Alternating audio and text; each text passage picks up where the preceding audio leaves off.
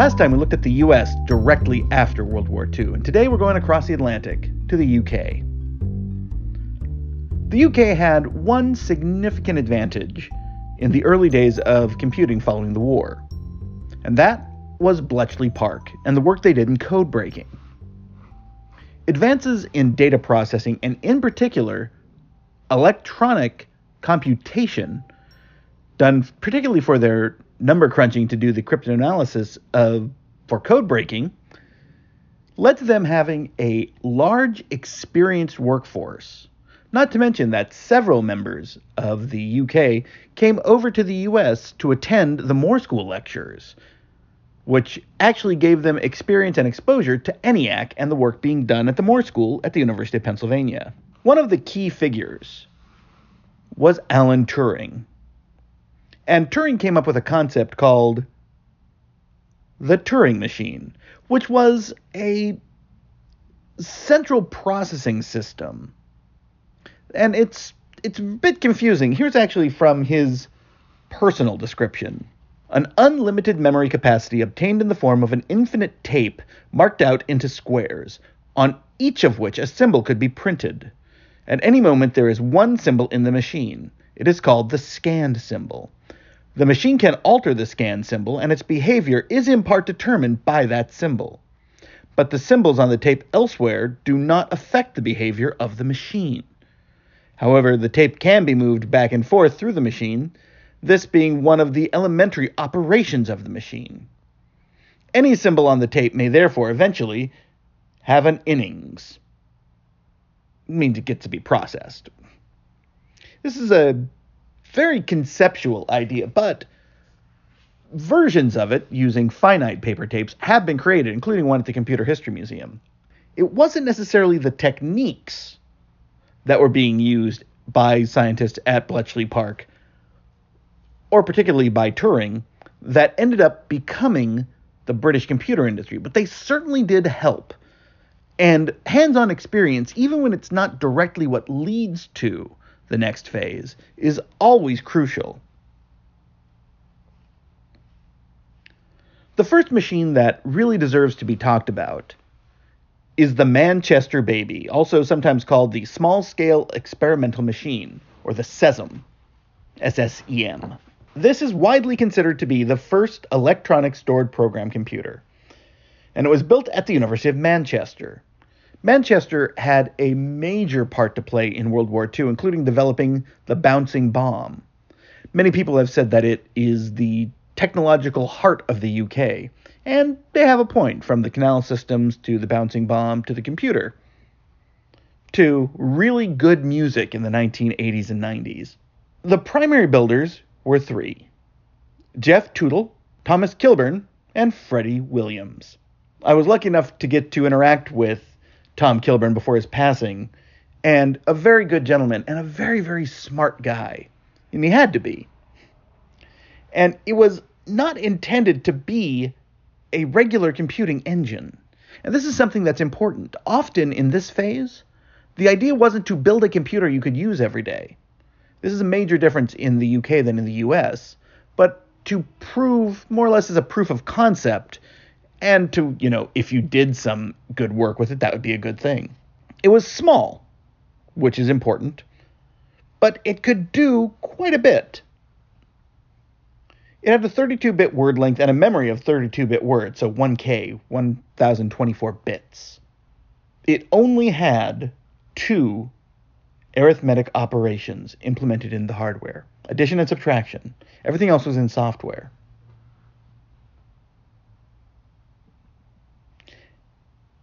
Now, this is important because, again, reduced instruction set. It is a proof of concept. And Kilburn actually wrote the earliest software programs, including one that, and I'm reading here, written for the machine to calculate the highest proper divisor of 2 to the 18th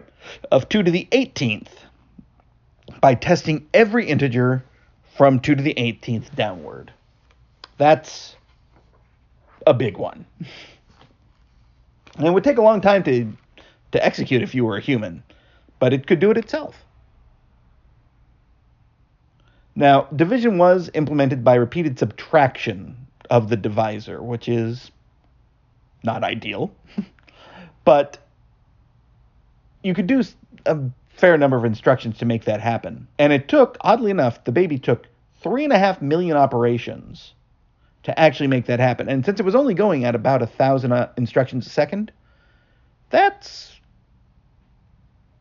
35,000 seconds. That's pretty long. The main and most important lasting effect of the Manchester Baby was the Williams tube, properly called the Kilburn-Williams tube, or the Williams-Kilburn tube, depending on who you talk to. Freddie Williams and Tom Kilburn developed a form of electronic memory called the Williams tube, or the Williams-Kilburn tube, and it was based on a standard CRT. The way it worked, and again, we'll do an episode all about memory technologies, was it basically, when you hit an electron beam on a spot of phosphorus, it phosphoresces, it glows, for a known amount of time. So as long as your beam keeps going and cycles in the amount of time of that phosphorescence, you can actually store a bit on a screen. In essence, you're using a television as a memory device. Again, the baby was really designed to show that it was a practical storage device, and it was, to a degree. It was large, it was expensive, and it was prone to failure, but not more so than other forms. And they used a 12-inch diameter CRT with a much smaller tube. It's kind of cool. They had this at the Computer History Museum, and it's awesome. The baby became the Manchester Mark I. And the Mark I was designed to be the used form of the Manchester Baby. Now, there's a long history of referring to computers as electronic brains, and in this case, it actually raised the ire of the Department of Neurosurgery at the University of Manchester, because the debate was there, of course, could a computer be creative, and is that what makes a brain, and so on and so forth. It's not particularly important, but it is interesting that it was noted here.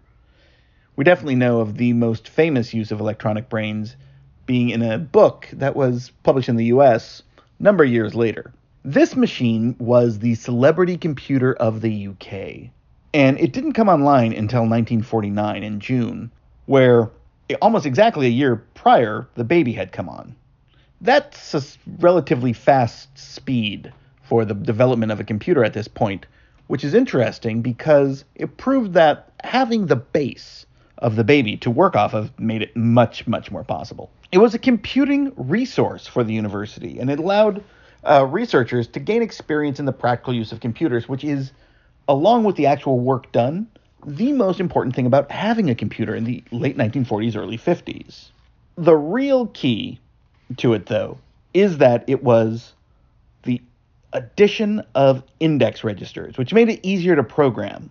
So it could go through memory, for example, and that allowed much, much faster work for the computer itself. This idea actually became patentable, which was always a battle in the computing space about the patentability of various things in design.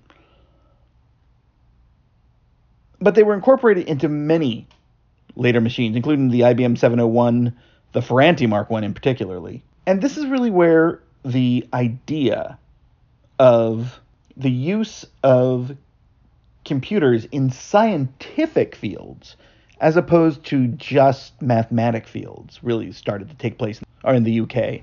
Now, this was a significantly larger, or at least more robust machine. And it was also built for two reasons. And the first was actually to do work, to actually be used at the UK, at the University of Manchester.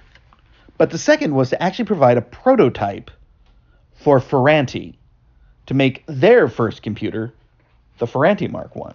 Now, there are various programs that were run on it, the most famous, of course, being the search for Marcin primes, which was done in April of 1949. And the algorithm was actually written by Max Newman, who was a very important figure in the history of computing, and particularly to the mathematics department at the University of Manchester. But the program was written by Kilburn and Tootle. And what's funny is that Alan Turing took on that and actually came up with an optimized version that he called the Marcin Express, which that's a good title, actually.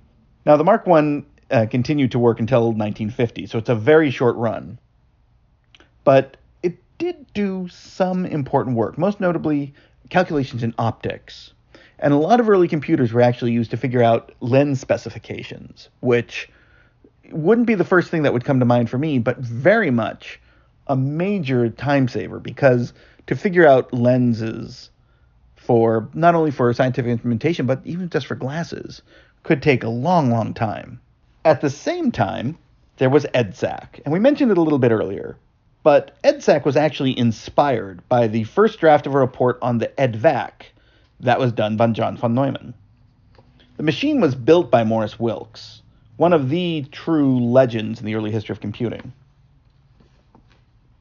And the project received backing from J. Lyons & Company Limited, which was a tea company. It actually had a whole bunch of tea and like crumpets places. Was the one of the largest British chains. It was sort of the Starbucks of the time, I guess. And in 1947, work began, but it ran its first program in May of 1949 when it calculated a table of square numbers and a list of prime numbers. That's a big deal. Now, it ran until 1958, so this is one of the longest lasting in use of the machines that came online immediately after the war. The follow-on, EDSAC-2, which much lesser known, ran until 1965, using much, much more advanced technologies. But by that point, the UK had really lost its lead in computing technology. I'll get letters about that, I bet. The two important things here, I think, really, were that you had, again, index registers, this time designed by David Wheeler, who I also got to briefly meet when he became a fellow of the Computer Museum back years and years ago. But they also, again, were trying out technologies. So one of the things they tried was delay lines, although a full delay line complement wasn't available until 1956, so nearly to the end of its career. It did also eventually add a tape drive, which never really worked. Things about computers at this point is they weren't always able to solve the problems they tried to solve, but that didn't mean they couldn't do actual work. And machines like EDSAC did a lot of work. But a part of the work was always trying to get to the next step, the next perfected computer method. Now, what's great here, of course, is that it was, again, a limited instruction machine. And it had a relatively small instruction set, only 14 instructions. But it also had a library of subroutines that allowed it to do a lot of things that would normally be instructions, things like division. But you can see with these instructions, things like you had the ones you expect, subtract, add, multiply and add, and add, which is they called collate, shift left, arithmetic shift right, load multiplier register, store, accumulator, which is, you clear it maybe, your conditional go-to, your read input tape, your print character, round accumulator, which is an interesting idea, a no-op, so just nothing, and then stop for program stops. You can see there, though, what's being done is this machine's entirety is towards a sort of programming that was being done, particularly the go-to conditional. Now, its use was really fascinating because since it had so much computing power for the time able to be used, it could, one, do the thing that every computer tried to do at that point, discover new Marcin primes, and even just regular primes. So David Wheeler actually co-discovered a 79-digit prime number using EDSAC. It also was the source of the first scientific paper published using a computer to do the calculations, and that was by Ronald Fisher. I believe that was in 1952. 3 Nobel Prize winners used it. And I believe it might have become the first computer ever mentioned in a Nobel Prize acceptance speech. There's all sorts of things that it was used for, but one that is close to my heart was a program created by Stanley Gill. It was called the Stanley Gill game, and it was a dot which would approach a line, and one of two gates would be opened, and you could go up or down. It was pretty simple. But in a way, it's sort of the first side-scroller. The more important one, though, to most folks, is Sandy Douglas's 1952 program, OXO, also known as Noughts and Crosses, or tic-tac-toe, as we say in the U.S., which used the cathode ray tube to actually play a game of tic-tac-toe. This was, it's often called the first video game, and I'll do a whole probably 3 episodes about video games pre-1970, and I'll talk a little bit more about Noughts and Crosses. But what's interesting is that this was after the first purpose-built video game computer, which was NIM, and the machine was called Nimrod for the Festival of Britain. Turing did not fall too far away, though, and the National Physical Laboratory in the early 1950s built the Pilot Ace. And this was a general-purpose store program computer. Again, Alan Turing. And sadly, he actually left NPL before construction was finished. But that happened a lot in those days. You'd have someone start the program and be the main developer, and then they'd go on to do something else. And Turing, in particular, had difficulties keeping positions. And the Pilot Ace is actually not Turing's full design. So Turing actually, when he left NPL, partly because they weren't doing the Ace the way he thought they should. James Wilkinson, who I did actually get, I think, an email from once, took over the project, but also Donald Davies, who, another seminal figure, I believe we mentioned him in the last episode, Mike Woodger, and one of my favorites, Harry Husky, were involved with the design, and actually it ran its first program in May of 1950. Now, this is another example of a machine that was meant to be a prototype that ended up being in great use for a long time. Well, I don't know if I'd say a long time. It was 5 years, but a very important 5 years. Now, this was a relatively small machine. It had 800 vacuum tubes. It used mercury delay lines and only had a memory of 128 words, though they later expanded it and then added a drum memory. 4K drum memory, too, in 1954. That's pretty good. It was, not by far, but significantly, the fastest machine in the UK. It ran at 1 megahertz. Although it did matter where the bits that they were trying to execute were, or the instructions were on the drum or the delay line, because seek time actually did play a factor in that. They actually did a version of it. English Electric did the Deuce. And I know the Computer History Museum still has an English Electric Deuce original drum. But also the Deuce was the first computer ever delivered to Australia. You can still see the Pilot Ace today. It's actually at the Science Museum in the Making of the Modern World exhibition, which is magnificent. It's not only computing, but it's trains, planes, cars, plastics, all sorts of great things. Whenever I go to London, I make sure to go to the Science Museum to see it. Now, the commercial version of the Manchester Mark I, the Ferranti Mark I, was actually released in 1951. It is publicly demonstrated in July of 1951, and it was a few weeks at least before the first sale of the UNIVAC one to the U.S. Census Bureau in the 31st of March, 1951, although it didn't come until later. What's really important is that this computer was, again, a move out of the academic world into the business world. And again, the primary design was by Kilburn and Williams, but it was built by Ferranti.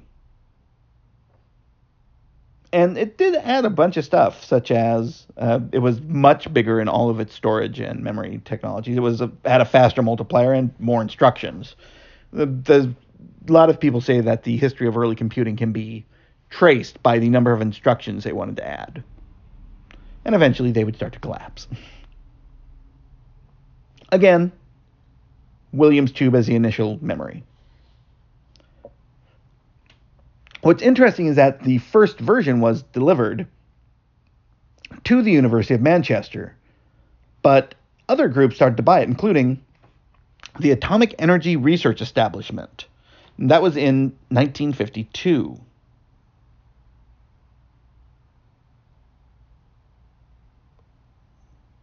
But they couldn't actually deliver it because a whole bunch of government changes happened. So it ended up going to the University of Toronto. And they were building their own machine, but instead they decided, oh, you know, we could just buy it for $30,000 and make that happen. And it was called Ferrut. F-E-R-U-T. And Ferrut was actually used for various things, including the construction of the St. Lawrence Seaway. Another important machine, largely because it still exists today, is the Harwell computer, or the Harwell Decatron computer, known as the Wolverhampton Instrument for Teaching Computing from Harwell, or the WITCH. And its really important thing is that it was restored. And it is now considered the world's oldest working digital computer. Now, it was delivered in the 50s, and it was used until 1973. Which, good long run there. It's not a super important machine. It wasn't super widely used, and it really didn't have as much of an effect outside of itself as others. But a few significant names actually did get their hands on a computer first. But what is more important is that it was given to the Museum of Science and Industry in Birmingham. But the museum closed in 1997, and it was disassembled and then stored at the Birmingham Museum Collection Centre. And you can see it today at the National Museum of Computing in the UK, which is a wonderful group who I support wholeheartedly, and hope someday they'll hire me as a consultant. All of this, though, was leading to what most people point to as the first computer used for commercial business applications. The Lyons Electronic Office 1, or the LEO 1. And it was modeled on the EDSAC. Its construction was overseen by Oliver Standingford, Raymond Thompson, and David Carminer. And they were all from Lyons, which was the, again, like I said, the tea company. What's fascinating about the LEO is that it was the first of a series. And eventually it was purchased out by English Electric, which was later bought by ICL, International Computers Limited, and finally by Fujitsu. What's interesting is that Thompson and Standingford actually went to the U.S. to look at new business methods developed during World War II, and they met Herman Goldstein, one of the major figures in the development of ENIAC. They understood immediately how this could be applied to Lyons and make things like inventory, routing, all of this could be optimized, and of course, general bookkeeping. They visited Hartree and Wilkes at the Cambridge and came away with a very high opinion, not only of them as people, but of the technology that they were employing. And they figured, year and a half, they could have one done. And they actually did part of the funding for EDSAC, which allowed them then to have the rights to go and make up their own. And the LEO was a big machine. It took up 2,500 square feet. And it was in Hammersmith at Cadby Hall. Now, here's an interesting fact that has been claimed various places that I'm not 100% sure of. That Mary Coombs, who started in 1952 as a programmer on Leo, is considered as the first female commercial programmer. I'm leery of that because some of the women who were working on things like the IBM machines that were available by 1952 may have actually been there. Now, the computer actually ran some simple test programs for the future Queen Elizabeth back in 1951. And they actually came up with an application called bakery valuations, which computed the cost of ingredients used in bread and cakes. And that actually came about in September of 1951, and it actually became the workhorse for that idea in 1951 by November. That's huge. Lions was a gigantic company, and to have that as its principal role is just major. It shows the amount of trust that business was able to place on computers at that point. Because a lot of times people would worry about the adoption of computers because they didn't think they were accurate or they could only do certain limited things. And some of the machines certainly could. They certainly had problems. It wasn't entirely unheard of for an addition of 2 and 2 to equal 7. Why? Long story. I was told that by a couple of the early computer pioneers who had worked for IBM in the 50s, and their realization that things could end up being output, but because of signals getting crossed, literally, you would have bleed from one signal into another. The output could just say 7. But the computer itself internally would have it as 4. Very interesting thought there.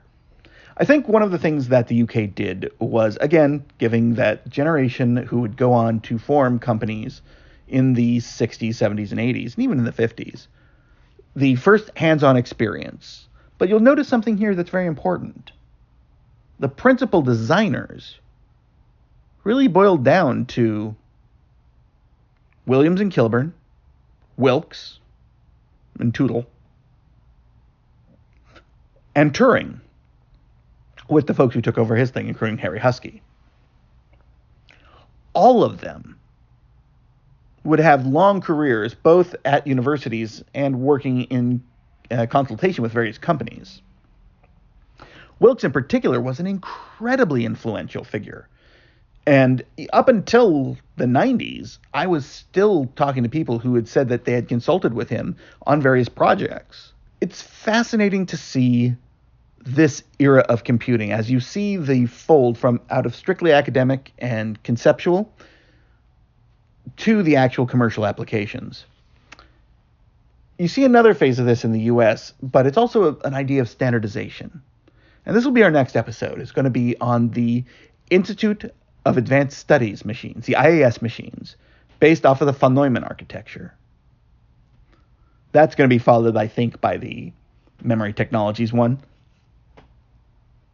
But then we're going to actually go into a very interesting little phase. We're going to look at 5 specific machines and their ties and how they led to the future. And these are all machines from 1951 through 1956. So I hope you'll stay tuned. This has been Computer History with Chris Garcia.